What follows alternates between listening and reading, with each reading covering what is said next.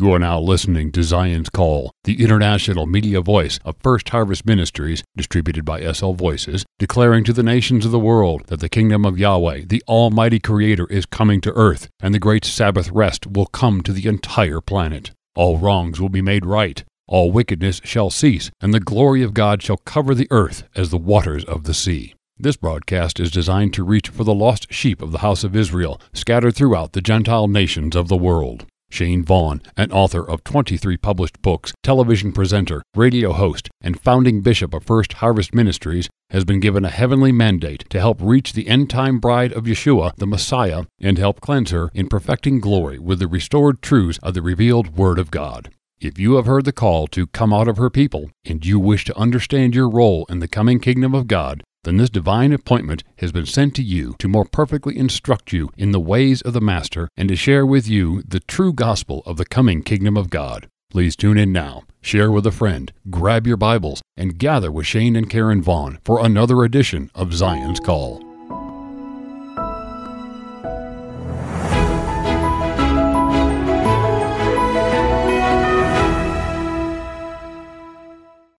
Believe that you need a clear understanding of how God feels about pagan holidays.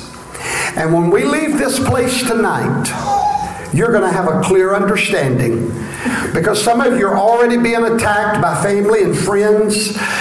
We're coming into the Christmas season, the Halloween season. I want to say before I get started after you hear tonight's lesson, and you choose to celebrate whatever you want to celebrate, I love you just the same. And I mean that. There's no condemnation here tonight, there's education. This is education tonight. If you walk out that door and say, Well, that was a nice lesson, can't wait to wrap my Christmas presents, I'm going to love you like it don't matter to me. My job is to bring you the truth, and your job is to say whether you agree with it or not. Amen? So there's no condemnation, but there is education. So tonight we're going to talk about these holidays. Let's go, Brother Ken. And we're going to start reading from Sister Stephanie oh, and We're going to take it around the room tonight. The title of tonight's lesson is The Story That You Were Never Supposed to Know. That's the title of this lesson tonight. Once upon a time, so tonight I'm going to tell y'all a story. If you can't see the screen, you may want to come over some. Tonight it's, it's, it's rather important. Everybody say, Once upon a time. Tonight I'm going to tell you a story that you was never supposed to know. Why was you never supposed to know it? Because Satan has hidden it from you. Tonight, we're going to reveal it to you. The next screen. Yahweh, our God, is a jealous God. How many in this room is jealous of your partner, your spouse? Amen? How many of you would like it if your spouse was going with every Tom, Dick, and Harry in town and then wanting to come back home every night? How would that work, Sister Hope? Okay, that's what I thought. Amen. Well, that's what we do to God, and I'm going to prove it to you tonight. God is a jealous God, Sister Christine. Why? Because we are His bride. He's jealous over us. Now, we're going to go to Deuteronomy chapter 12. And Sister Stephanie, if you'll read verse 2 through verse 8. And then Sister Vaughn, if you'll pick up at verse 13 and verse 14 and then verse 18. Deuteronomy chapter 12. And we're going to go 2 through 8. Now, what we're fixing to read is what Moses, what God said to the people of Israel through Moses. Deuteronomy 12, 2 through 8. You must utterly destroy all places where the nations you shall drive out, out, out worship their gods, on high mountains, on hills, and under every spreading tree. Pause a moment. So God's people, who are separate people, were going into a land that worshiped their gods with certain customs. You better hear me tonight. They worshiped their God in certain ways, in certain traditions, certain customs. God said to his people, when you go into their land, you better not try to worship me with their customs. Read. You must destroy their altars. You got to destroy their Christmas, I'm sorry, their altars. Break down their sacred pillars. Break down the what? Their sacred pillars, the objects that they use in their customs. Okay? Then keep working with it. God bow and burn their sacred pole. Everybody asks me, Brother Vaughn, why are you so hard on this stuff? Well, honey, you must not know the God I serve because he said I want somebody to go in there and burn it all down. Yes, sir. He said, burn it down with fire. This message we preach is a message of fire to burn down these pillars of false gods. Mm-hmm. Read.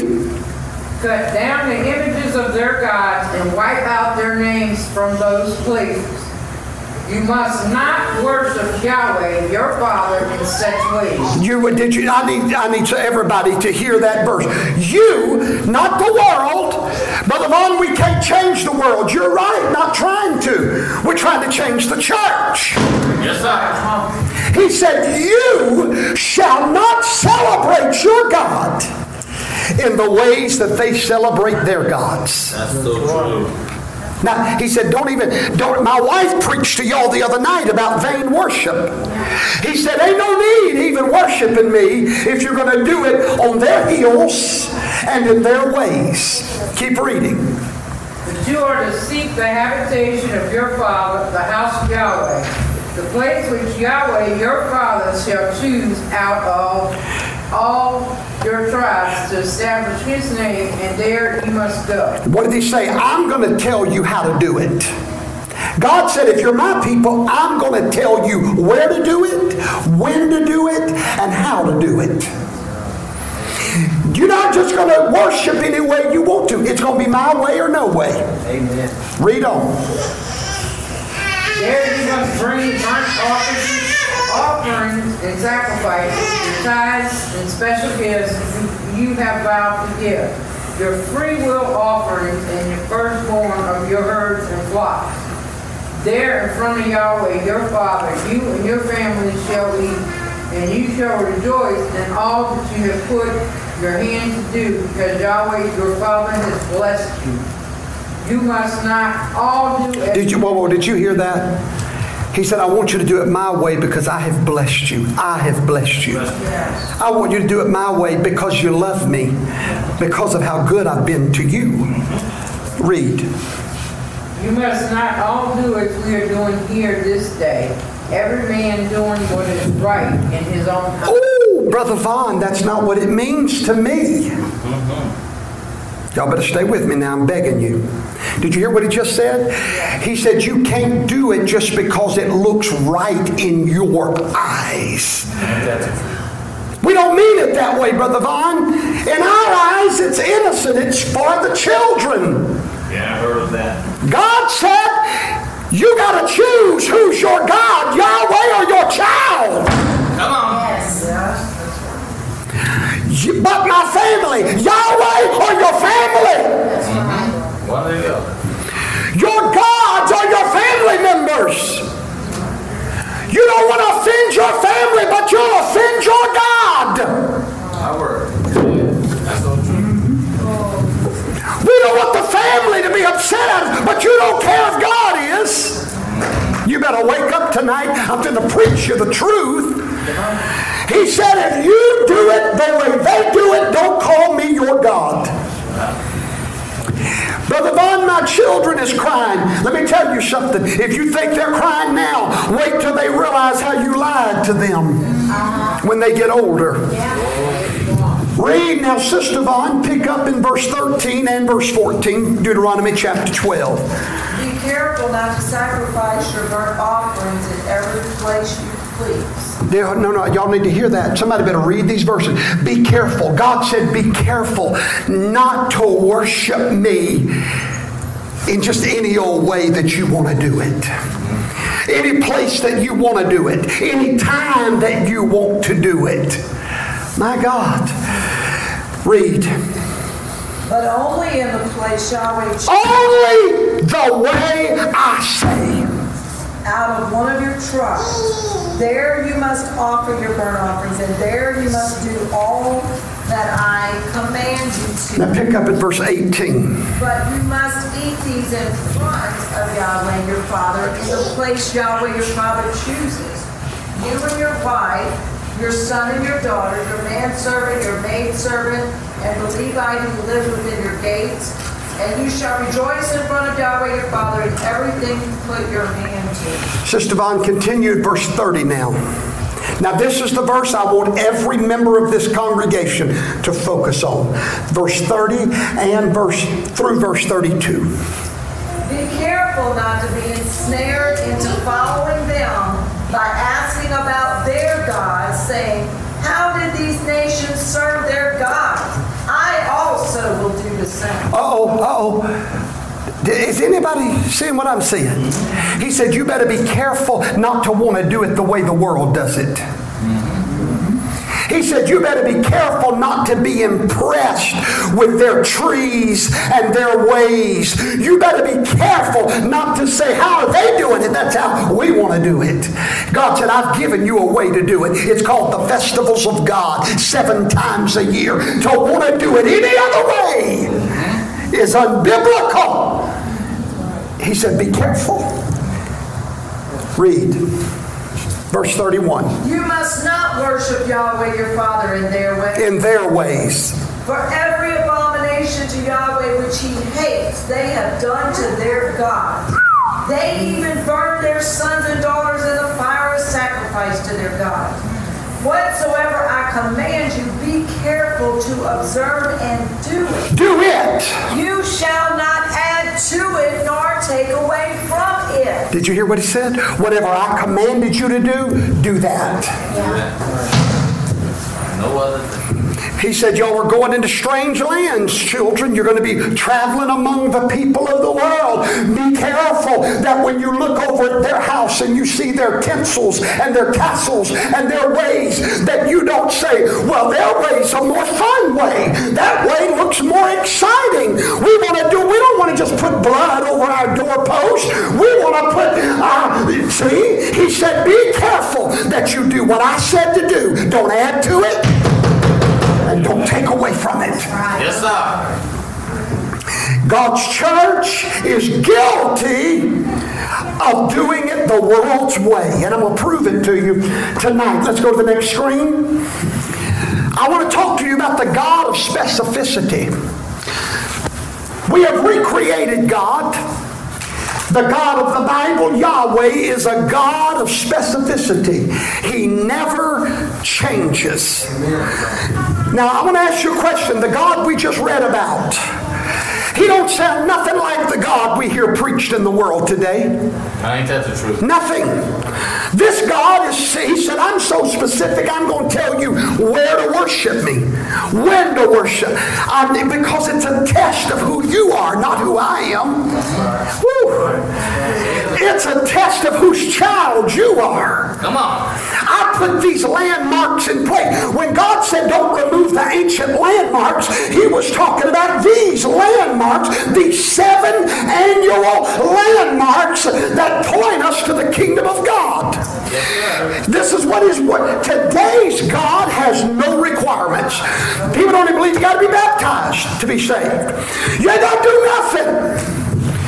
All you got to do is believe on the Lord Jesus Christ. Somebody shout lies. Lies. It's all lies. Brother Vaughn, God don't require holiness. God don't require separation from the world. You know why? Because they've been preached the New Testament God.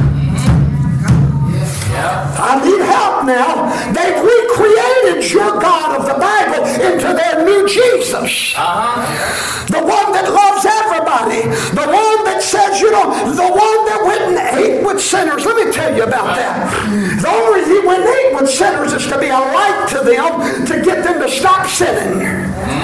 God is the same yesterday, today, and forever. We have changed rules. How many's heard it said, I'm not going to that church, they got rules. Mm-hmm. The God that this world serves has no rules. None. No dogmas and nothing specific. People tell me all the time when I tell them about the Sabbath. Well, Brother Vaughn, do you think God really cares? I say it depends on which God you're talking about. Yes, sir. Your New Testament Jesus, no, he don't care. Because you've recreated, you act like he's something different than the God of the Old Testament. Yes, sir. You act like he's some new version of God.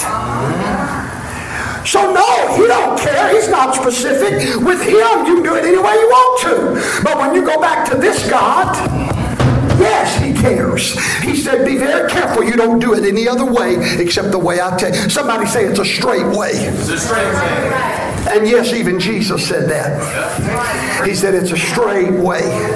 He said it's a narrow way. Few there be that can endure this way. Hallelujah. He's the God of live and let live now. If you serve this God, you do not serve Yahweh, Jehovah. You don't serve the God of the Bible. You serve the God of your imagination. He is holy, and so are his people. Listen to me tonight. Your God is holy. If you're not, then he's not your God. Uh-huh. He's different from all the other so-called gods. He's God alone. He's separated from the other gods of the world.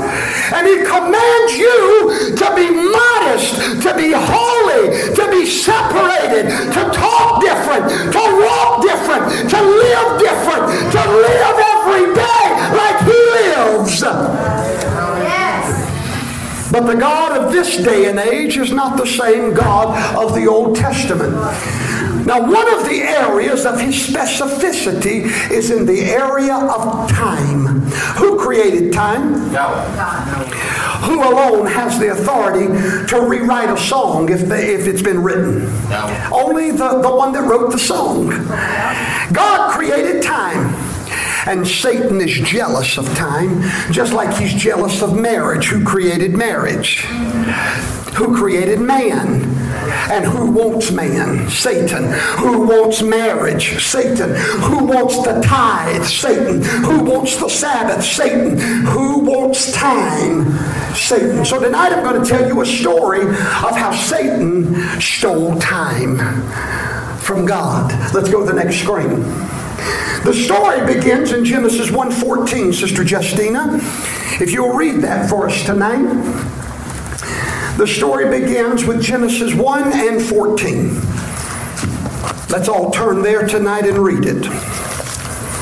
And God said, Let there be lights in the firmament of the heaven to divide the day from the night, and let them let them be signs for a season and for days and for years. Sister Justine, I have a question for you, not to put you on the spot. When you see the word season, what comes to your mind? Uh, like summer, spring, winter, fall. Amen. Amen. Yes, ma'am. So it, I'll just show you different versions. Right. And Yahweh said, Let there be lights in the expanse of the sky to separate the day from the night, and let them serve as signs to mark the feast and for days and years. Amen. That's the correct version. Listen carefully. When we see the word season, we think spring, summer, fall, and winter. And, and- but that is a horrible mistranslation. God created three things in the sky the sun, the moon, the stars. And He did not create them for light. Now, Brother Vaughn, I thought God said, uh, he, let there be light. Well, he did that way before he created the sun, the moon, and the stars. God don't need any of that for light. God is light. Come on now. There was light in Genesis 1 and 1 when he said, Let there be light. The sun wasn't created till four days later. These were not created to give light, they were created as signs and markers of time. Now, this is important because it's the most prophetic verse in the Bible, Genesis 1:14. All end-time prophecies refer to that one verse. The word seasons is a mistranslation. It does not mean seasons, but rather the word in Hebrew is moedim. The Hebrew word mo- moedim means a what? A divine appointment. Whew. Hallelujah. And what is a feast day? It is a what? Divine appointment. The sun, the moon, and the stars were created to tell you when it was time for a divine appointment with God. That's why the Bible says when Jesus returns, there would be signs in the heavens. Yeah. Why do you think when Yeshua was born in a manger, there was a sign in the heaven? Because God created these signs, these blood moons, and all of these things to speak to us from heaven. So when you read Genesis 1:14, it was not created for seasons. It was created for the feast of God. That's the only reason he made them. Only reason he created them. Next screen. So why the change? Did the translators purposely intend to deceive us? No. Because, like us, they were clueless of the Hebrew roots of their faith. They had no idea what this Hebrew meant. They had no idea that it was referring to the appointed days or the Sabbaths of Yahweh. Next screen. Now, why is this significant? I want to show you something. What I have on the screen here tonight are things that have been collected from antiquity by archaeologists. This particular coin on the left is the star and crescent of Hara. It comes back from the times before Babylon.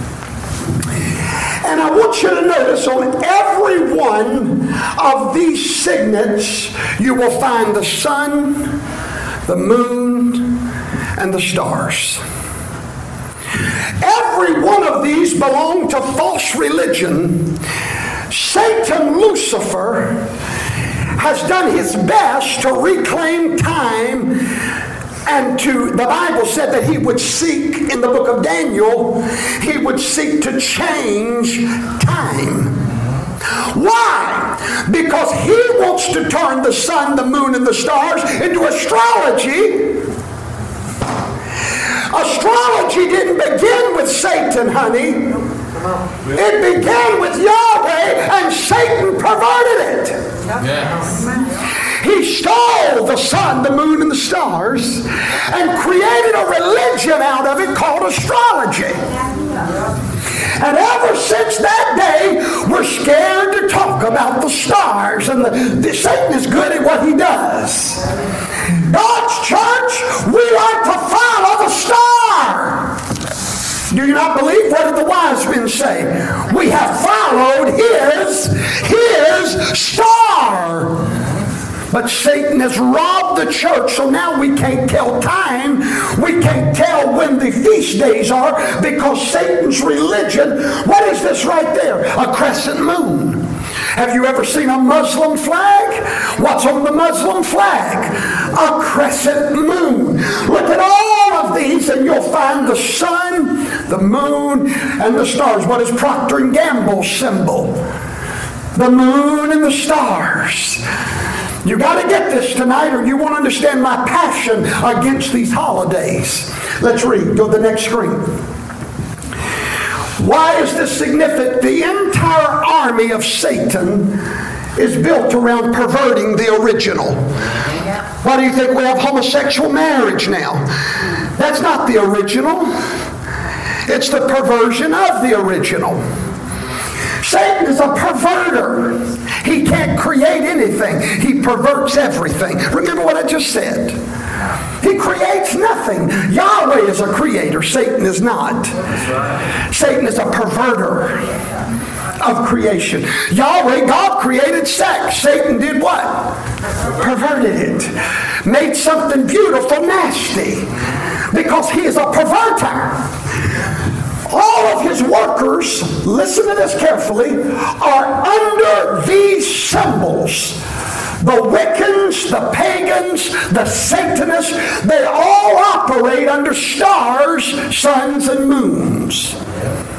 And this you're going to see in a moment why this is so important. If you'll notice this one on my right, this is the sun. I, I wish, where's that pointer? Here it is. See if, see if I, I found my pointer. Oh, yeah, it's on now. Y'all look right there. You see that image? See the man with the sun around his head?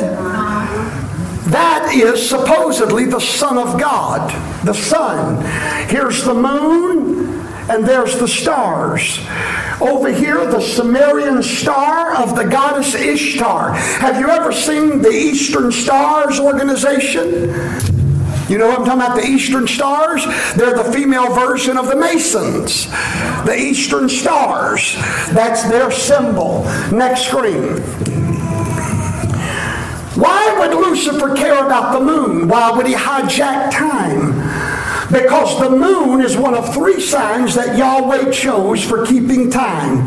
It was placed there as a marker for his appointments with his people. And guess who wants to stop these appointments? Satan. Next screen. If he can remove the markers, then we will miss the appointments. If you go to the doctor and he gives you an appointment card and you lose that card, you're probably going to miss the appointment. God gave us a card in the sky of when these appointments were to be. Now, notice this image. It's 4,000 years old. This is the image of the sun the moon, and the stars. That comes from a Babylonian temple, false gods, false worship. Lucifer has created an anti system of God's holy system. Next screen. Here's the anti system. You remember I just showed you the sun, the man with the sun around his head? Mm-hmm. Look what the Pope of Rome holds in his hands. It is the sun. And look what the Virgin Mary is above the moon. Now, these are all from the Catholic Church, every one of these symbols. Look right here on the altar of Jesus Christ in a Roman Catholic Church and tell me what's on the floor. The sun. Now, what this is where they put the holy oil, and that is the sun. Now, why am I showing you this tonight? Because God's system has an anti system or an antichrist. Better wake up now. Notice it's the exact same symbols in this church as, as ancient Babylon. What did Babylon worship? The sun. Remember that? Come out of her, my people. Anything she created, run from it. Next screen. It all started with Nimrod, the grandson of Noah. Noah had three sons, Shem, Ham, and Japheth. Ham had a son named Cush. He was cursed. And Cush had a boy named Nimrod. He was king of the world, Nimrod was. And Nimrod was the first enemy of God. Nimrod created a religion in Babylon. The Tower of what? Babel. Babylon. Nimrod was the first king of Babylon, and he was the enemy of God, and God came down and destroyed his temple or his tower. Next screen. He was the father of Babel. He created great armies, temples, and towers. He ruled right after the great flood of Noah. His traits are always rebellious towards Yahweh. Next screen. Nimrod married a woman. Now I want you to follow this story because you're going to see this story every Christmas morning. Stay with me now. You're going to see this story every Easter. You're going to see these people show back up, this Babylonian system. Her name that he married, this woman right here, was Semiramis.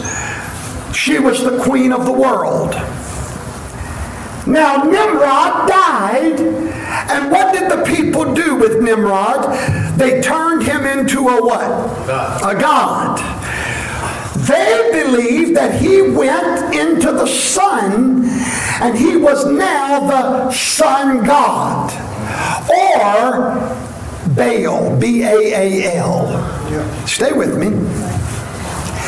Now he went to the sun, and anytime you see Baal in the scriptures, you can always trace him back to Nimrod. And when you see the name Asheroth in the Bible, you can always trace Asheroth back to Semiramis. The names might change in culture, but it's always about the same people. Baal now rules the universe through the what? The sun. It's all sun worship. Go down to your local Catholic church. I'll show you the sun all over their churches. They worship the sun. Why do you think they changed God's Sabbath to the day of the sun? Ah, I'm going to get somewhere tonight, whether you like it or not. Next screen. Semiramis is the whore of Babylon. She became impregnated by the sun's rays after her husband died, and he went to be the sun god. The legend said, and she said, that she got pregnant by her husband after he died. Now hold tight. Now y'all don't think that's strange, but we got another woman getting pregnant supernaturally. Yeah. I need you to stay with me. It's going to get so deep tonight, you're not going to know what hit you. She, Semiramis, supposedly got impregnated by the rays of the sun. Her husband Baal, the god, the sun god. Now, they had a child from that impregnation. Now, no, this is not real. This is legend that was told from Babylonian times. So they had a son from that magical pregnancy. Yep. And his name was Tammuz. Tammuz. This, you ain't got to believe a word I'm saying. You got Google on your phone? Go Google Tammuz. You'll see everything I'm telling you. It don't take long to study this stuff. Now, Wikipedia tells us that Tammuz, whenever his mother died, she also went to the sun and became the queen of heaven. Do you know what the Catholic Church calls Mary? The what? The Queen of Heaven. The Mother of God. Now, this is so important, and you're going to see why God's true church is running as far away from this as we can. Because we want nothing to do with it. Nothing at all. Now, uh, go to the next screen. Tammuz was called The. The Son of God because he came from the sun, the Sun God. When he became a man, he had a sexual union with his own mother. Watch this. And he took his father's place and ruled the world on behalf of his father. In the 40th year, he was killed by a wild animal called a pig, a wild boar, when he was 40 years old. And now you're going to know why every Easter there's an Easter ham sitting on the table. That started in Babylon. Because it was a pig that killed Tammuz. And they've been putting a pig on the table every Easter in honor of Tammuz. What do you think it started? You think just one day somebody said, let's start eating ham on Easter? This goes way back. It's been happening for years. And, if- and by the way, there won't be no ham in the millennial kingdom. If you think the marriage supper is going to have one unclean animal sitting on the table, you don't know your Bible. Don't get mad at me for telling you the truth. I'm telling you, start practicing now for kingdom living. Hallelujah. Hallelujah. Say, God, I want to be separate from the world. I want to be different. No, I may not go to hell. That's the least of my concerns. I just want to practice now for kingdom living. Hallelujah. Now, this is part of the legend. When the Queen of Heaven went to heaven and she got there, Baal rejected her. Stay with me now. He said, No, I don't want you. So he sends her back to earth. You'll never guess what he sent her back to earth in. A big old egg. Next screen. No, right here. Sorry, sorry, right.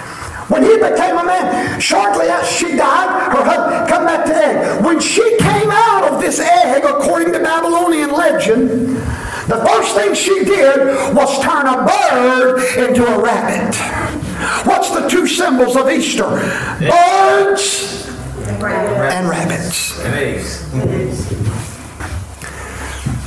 And this is what God's church celebrates every Easter, putting their children out there hunting for these Ishtar eggs. That's right.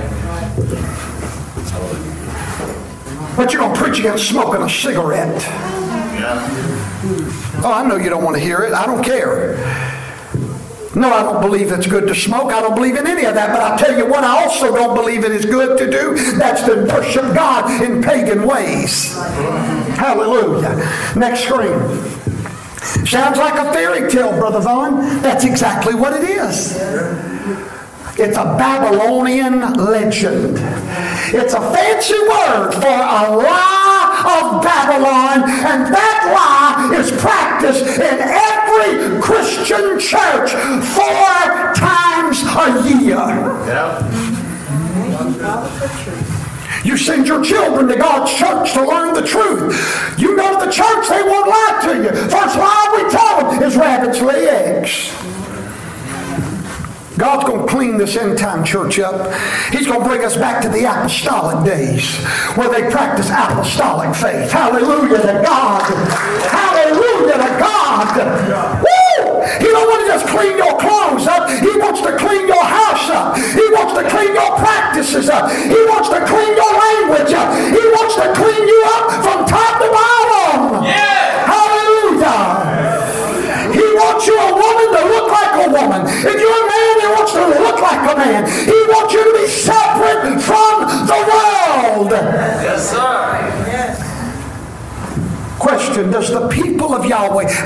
in here claim to be a child of God? I want to see a show of hands. Amen. You identify with the God of Israel.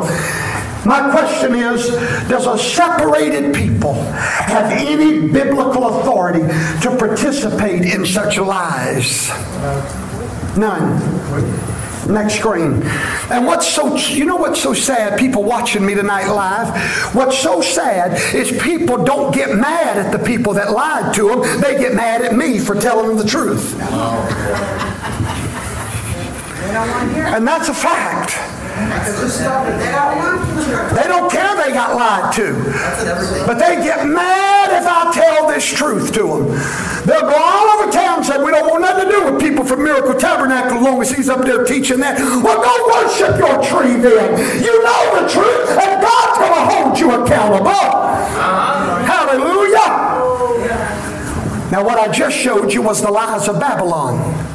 This is the truth of God. Passover, unleavened bread, Pentecost, trumpets, Day of Atonement, tabernacles, and such worthy celebrations such as Hanukkah, ones that celebrate the God of Israel rather than the Babylonian lies. Now, I know there's some new folks here and you've got children, and I know it's hard when it comes that time of the year. I want to suggest to you, to you tonight go all out for Hanukkah. Put lights around your house the color of blue. That's the law of God. Put white lights around your Make it to where they don't even miss that pagan holiday. Celebrate the oil. Do you know you're supposed to eat donuts every day of Hanukkah, all eight days? Who don't want to eat donuts? Now, honey, I'll have to come off my diet during Hanukkah. Why do we eat donuts? Because it's a celebration of the oil. What do we do with donuts? We fry them in what? Oil. So decorate your homes. Do it bigger than you ever did for paganism. And give your child gifts all eight nights of Hanukkah. God says to celebrate holy things. Hallelujah. Next screen. Seven festivals of Yahweh. Now let me ask you a question. You see all of this? Look at it. He died for my sins on Passover. He was buried on unleavened bread, rose as the first fruit, sent the Holy Ghost at the day of Pentecost. He's coming again. He's going to bind Satan. He's going to set up his kingdom, and he's going to reach the whole world. You're asking me to trade that truth for the lies of Easter bunnies and Santa Clauses. No, thank you. I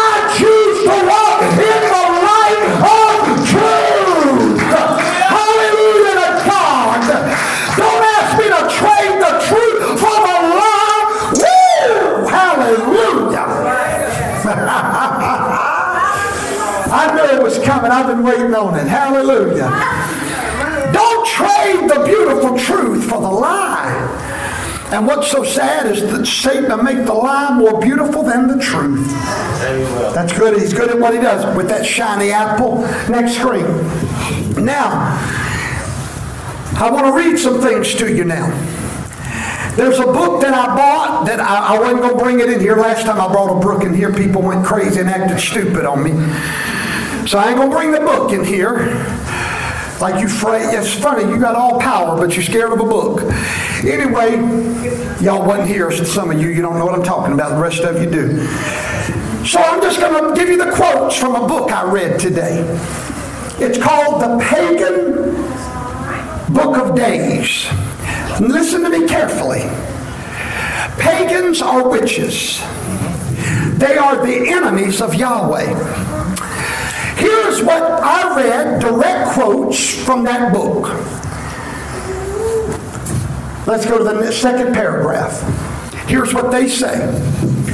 One of the most important elements of paganism is the worship of the goddess. Now, are you and I commanded to do nothing in the ways of the heathen that worships false gods? Okay, keep that thought in your mind. They admit that the purpose of paganism is to worship the female god, the goddess. Guess what that is? A false god. So if they have a celebration designed for that false god, I'm commanded to have nothing to do with it. All right? Here's what they say. Her name changes in different cultures, but they all refer to this one goddess as the Queen of Heaven. We're going back to Semiramis, remember? Her name changed from Ashtaroth to Ishtar. Every culture gives her a different name, but she's the same woman. Isis, Aphrodite, Ashtaroth, and then finally Ishtar. Do you know that the word Easter is nowhere in your Bible? Nowhere. Not one time. Now you think it is, but that's a wrong translation. I'll deal with that later. Here's the next quote from page number one, paragraph two of this book. Paganism worships both the god and the goddess, the male and the female. That's where your spirit of Jezebel comes from, the woman wanting to be equal with the man. It comes from paganism. A woman will never be equal to a man. Doesn't mean the man is better than her, but they are totally different. They're not equal. Amen. Yes. Never. They'll never be equal. And anybody that tries to make them equal has perverted the original design of Yahweh. Paganism wants the woman that's in the same position as the man. Yahweh says, I alone am God. Besides me, there is no other. So if you're celebrating a holiday that celebrates a religion that believes in a God and a goddess, then you have joined in with their idolatry, beloved. But we're just doing it for the children. Next screen. Here's the next quote. Listen carefully. They say on page number four pagan festivals must take place at certain times when the sun aligns with the moon or when real time, now some of you don't know what real time versus mean time is, and I don't have time to explain it tonight. But in pagan religion, the, their most holy days have to line up to real time meeting mean time. And the only time that happens is December the 25th.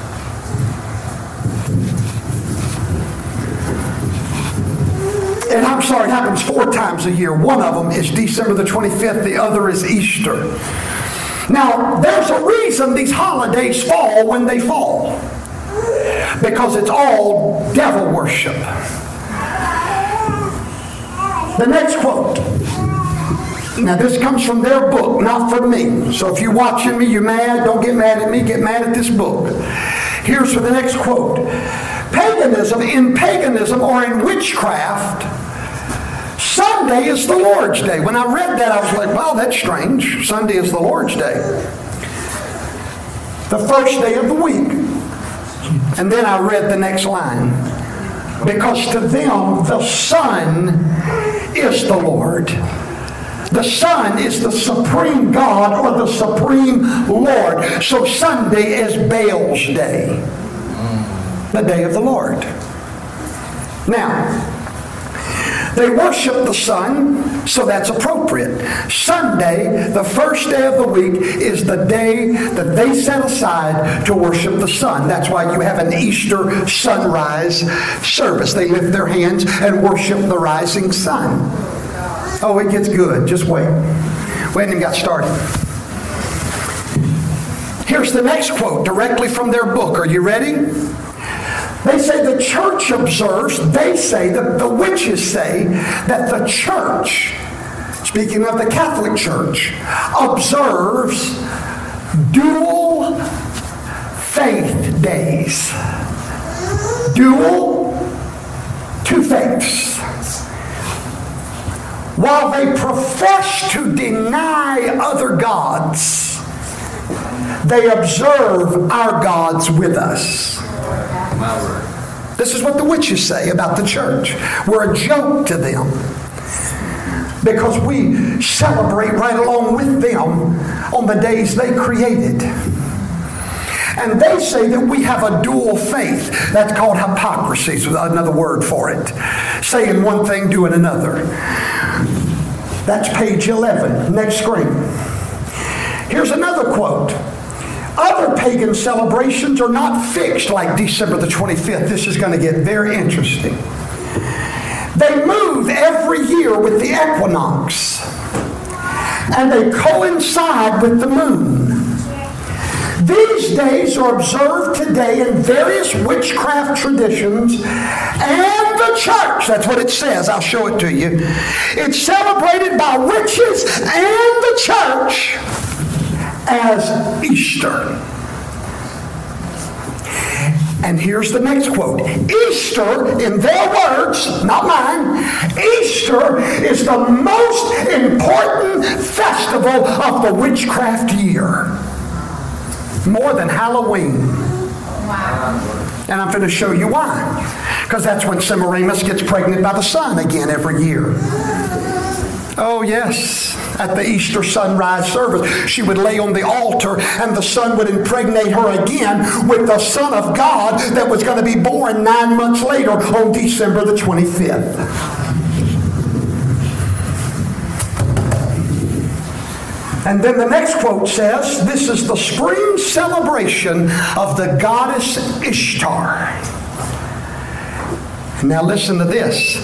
Easter must always occur the first Sunday after the spring equinox, or it's not a true pagan day.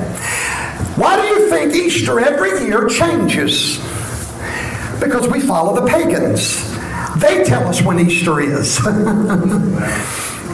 They tell us when Easter is every year, but notice why they do it. I'm fixing to show you something's going to blow your mind. The reason they change Easter every year because they're scared of something. This is from their own words, not mine. Next screen. Next screen. Get ready for this next quote. This date was chosen by the church as well as the pagans so it would never coincide with Passover. Ain't that wow. They hate Passover. The blood of Jesus Christ. They have Easter service a month before Passover, many years. They celebrate the resurrection before he ever even died. And they do it because they hate the Jews. And they hate the faith of the Bible. So they celebrate Easter so it don't run headlong into the Passover celebration. But they still claim their Easter is their Passover. And That's, that's correct. That's right. They changed it. The Catholic Church, Polycarp, went to Rome and begged the Pope not to change it. Polycarp, the last disciple of Christ, 80 something years old, got on a boat from Jerusalem. This is facts, darling. Google it. And rode to Rome. This old man of God, John's disciple, and knocked on the door of the Pope and begged him not to change the Passover and rename it Easter. This church is the Antichrist. Mm-hmm. Come out of her, my people, and be not partakers of her sin. Come out of her.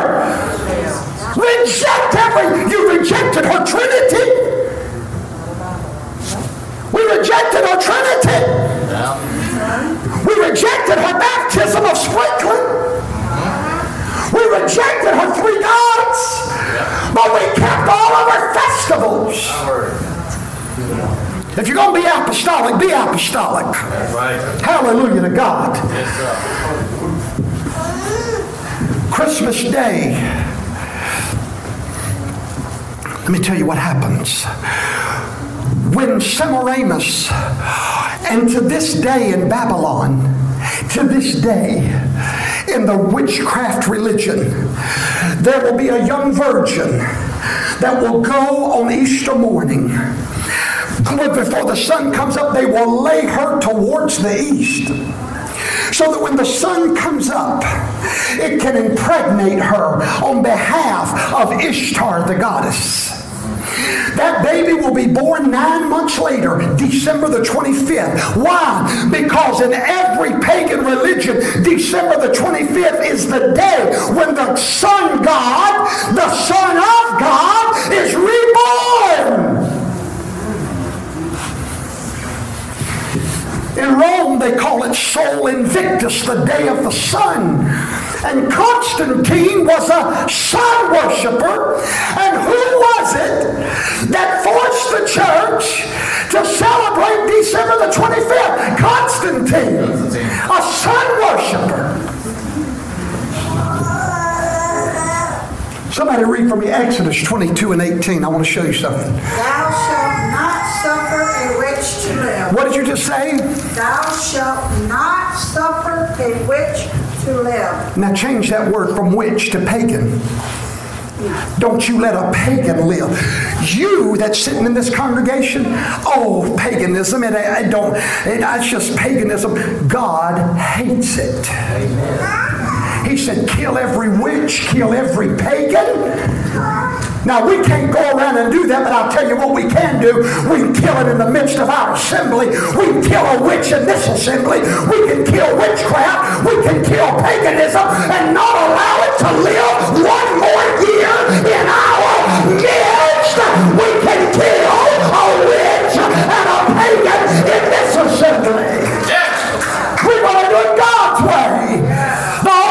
way. And the blessings will overtake us because of that. God said, don't let a witch live, but you're going to go celebrate with them. The problem is you don't believe in that God anymore. We believe in the New Testament God. Next screen, I'm trying to close. Christmas is Yule. The Yule tree came from witchcraft. I'm not going to read all of this. But here's what I do want to do. Sister Vaughn, uh, who we, Brother, Brother Thomas, Brother Allen, grab me Deuteronomy 1621. Sister Christine, you feel like reading or no? Are you able to read or no? Okay. Go over to Jeremiah chapter 10, verse 1 through verse 4. All right, Brother Allen, Deuteronomy 1621.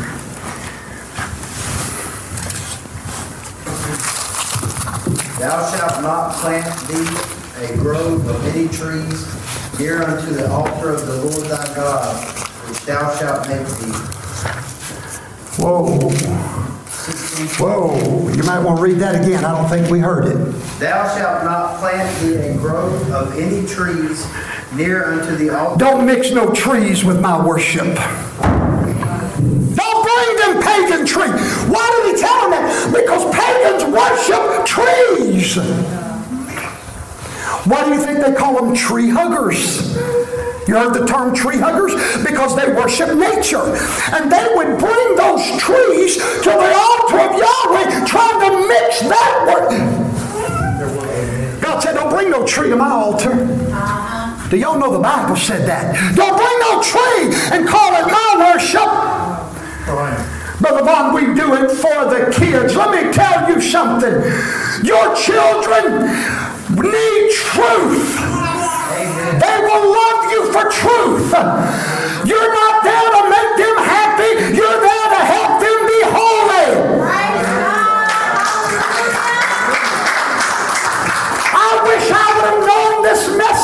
my children. I would have showed them what to celebrate. The God of the Bible. Yes. He said, Don't bring no trees in my church. Do you know your God said that? And yet nobody cares. Sister Christine, why don't you read for us Jeremiah chapter 10? Let's read those first four verses. Jeremiah chapter 10. And then, Brother uh, Ricky, would you grab for us uh, Jeremiah 7 and 18? And then, Pastor Kendrick, would you get Jeremiah 44 and 17? And we're ready whenever you are, Sister Christine. Where do you want me to start? Jeremiah 10, 1 through 4. Okay. Hear ye the word which he, which the Lord speaketh unto you, O house of Israel. Thus saith the Lord, learn not the way of the heathen, and be not dismayed at the sons of heaven, or the heathen are dis- dismayed at them. For the custom of the people are vain. Hold on right there. The traditions of the pagans are vanity. Read.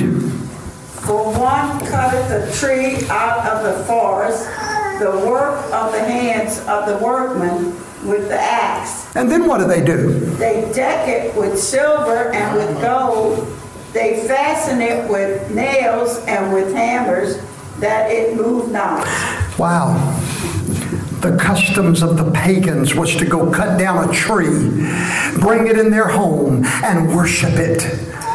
Brother Vaughn, we don't worship a tree, really. How many gifts have you ever knelt down and put under it? How many times have you sent your tree, your child to the tree to get their blessings from the tree? Oh, Brother Vaughn, we ain't ain't why. I don't care why you do it. God ain't worried about why you do it. He's worried about how you do it. Just do it God's way. When it comes to Feast of Tabernacles, shame on us. Where was your sukkahs during Tabernacle? Where was your festivities during the holy days? I'm going to tell you, God has put a burden on my heart for this ministry for next year. You're going to see a tabernacles like you ain't never seen. For the first part of it, we're going to put a tent up behind this church and have a tent revival for about three or four nights. Hallelujah.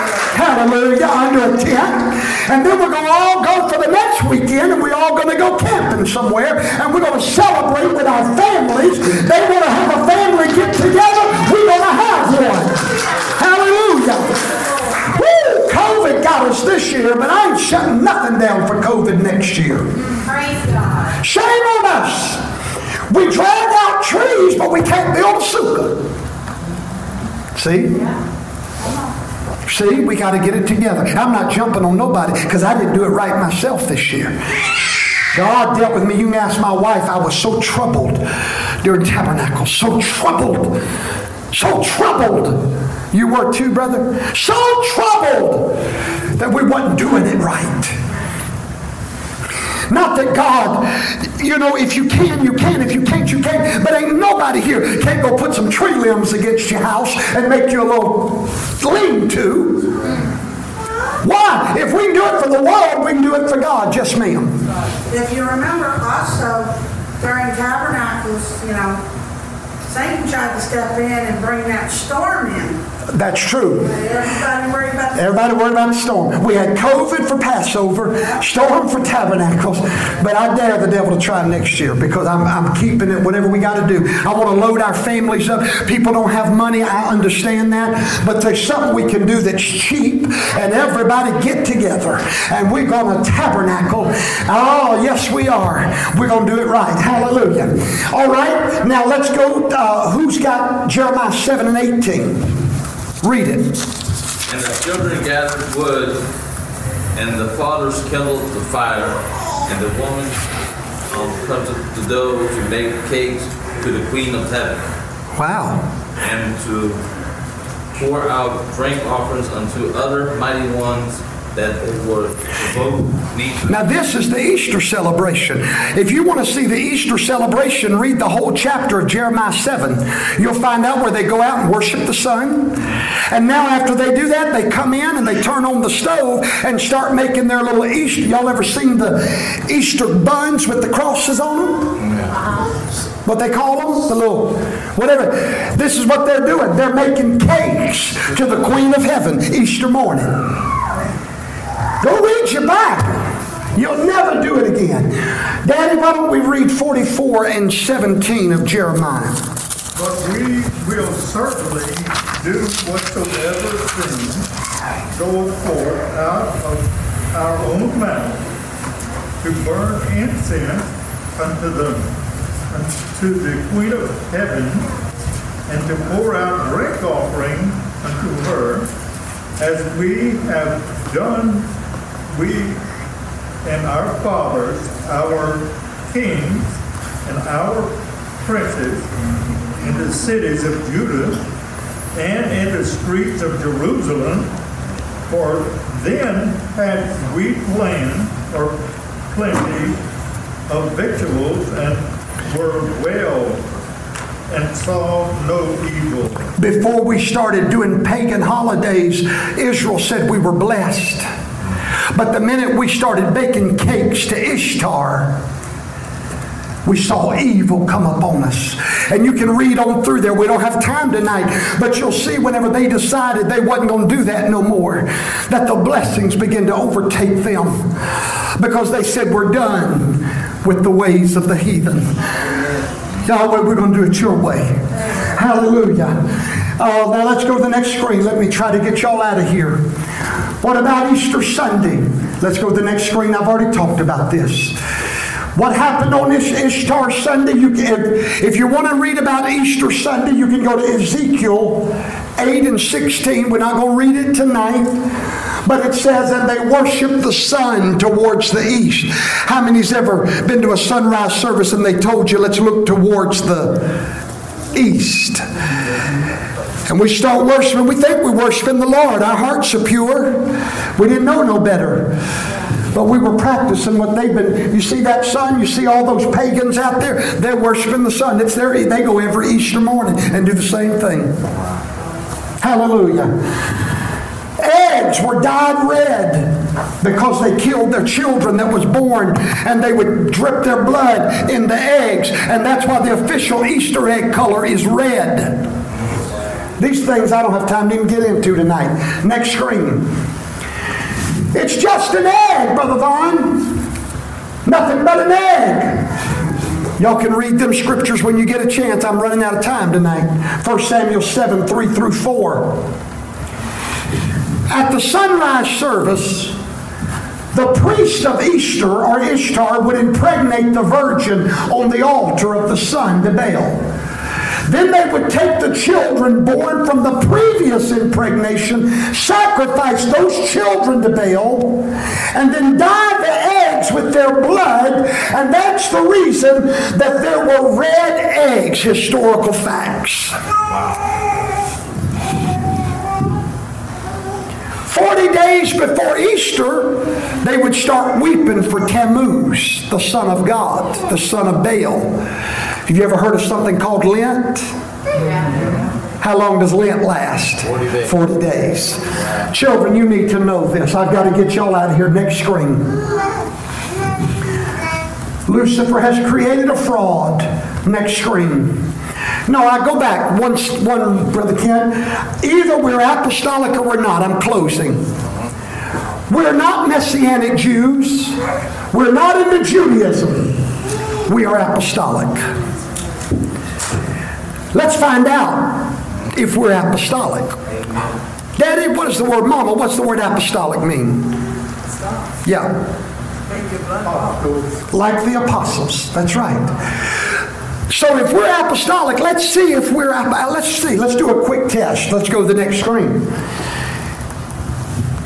Apostolics kept the Sabbath, the covenant, the law, and his word. Next screen.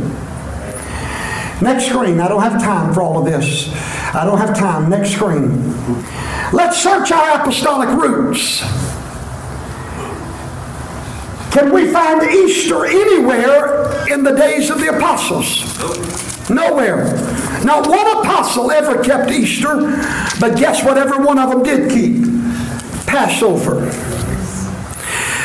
Now there's one verse I'm going to show you something interesting. Acts 12 and 4. I'm going to read it to you. And it says, when they apprehended him, put him in prison, delivered him to the soldiers to keep him, intending after Easter to bring him forth to the people. Oh, Brother Vaughn, I thought you said Easter wasn't in the Bible. That's why you got to study. That word Easter is one of the grossest mistranslations in the whole Bible. Go look at the word that's in the original Pesach, which is the Hebrew word for Passover. They changed the name Passover to Easter. To Easter. Why does it matter, Brother Vaughn? God knows our hearts. God knows what we intend. I'm going to tell you why it matters. And I'm going to tell you real fast. Ephesians 5:27 that he might present it to himself a glorious church without spot or wrinkle or any such thing but that this church should be holy without blemish yeah. That's the church is coming back for. One that says we might have done it wrong in the past, but I've seen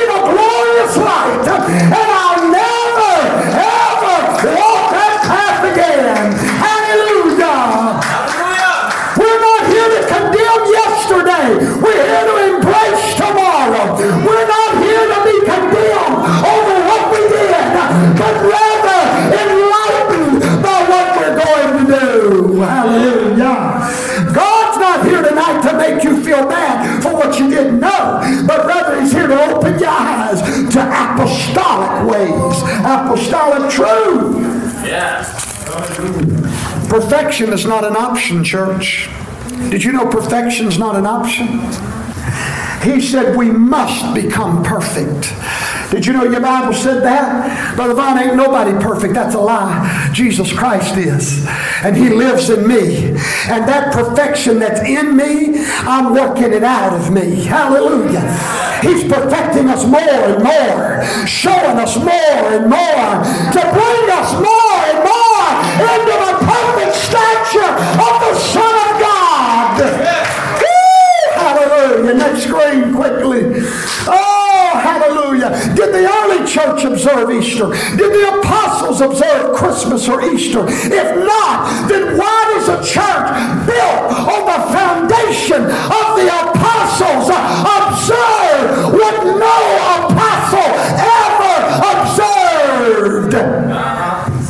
But we're apostolic.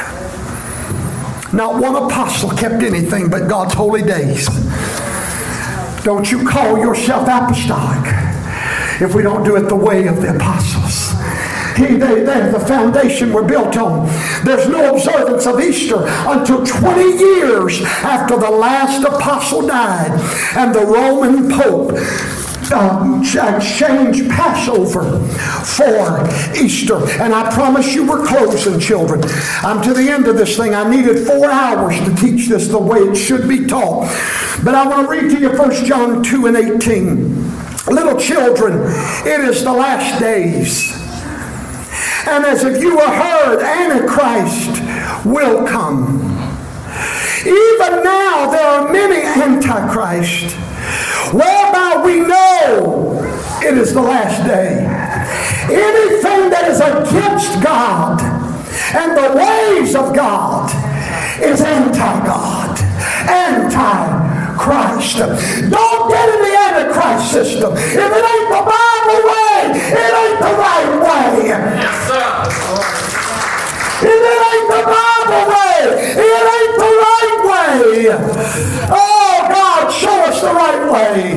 Help us to walk in the right ways of God. Second Thessalonians 2 and 7. Hallelujah. Second Thessalonians 2 and 7. I just want to read this verse to you now.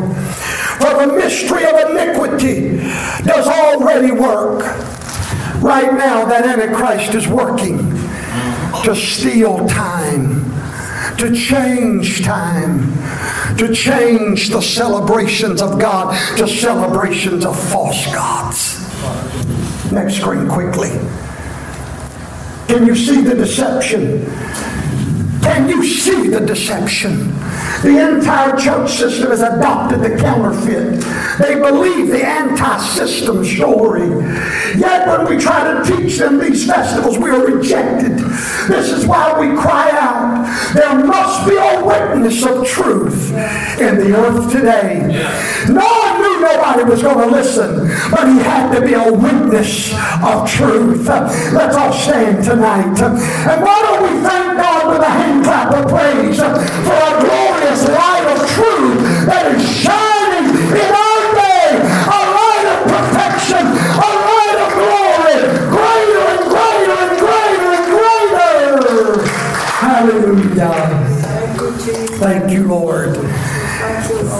Now, this is the last night I'll teach on the holidays. I'm going to give y'all a break. But this is how we're going to bring every one of you because if you don't understand these things, you'll just think we're strange. But when you understand God's Word, tonight, if you've done anything that's been involved with that system, not a moment of condemnation. All you have to do is say, Father, I'm sorry and I'll never do it again. Teach me your ways tonight. Teach me how to walk in the Word of God.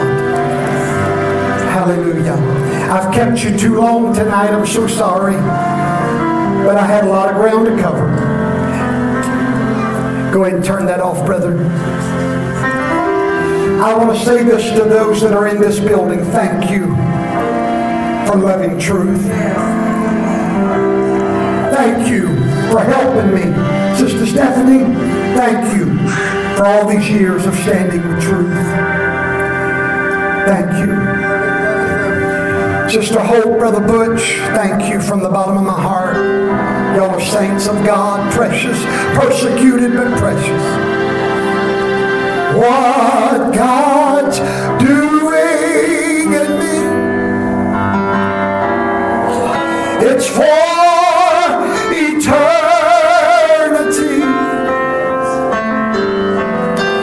What God's making of me, it's for eternity. Let's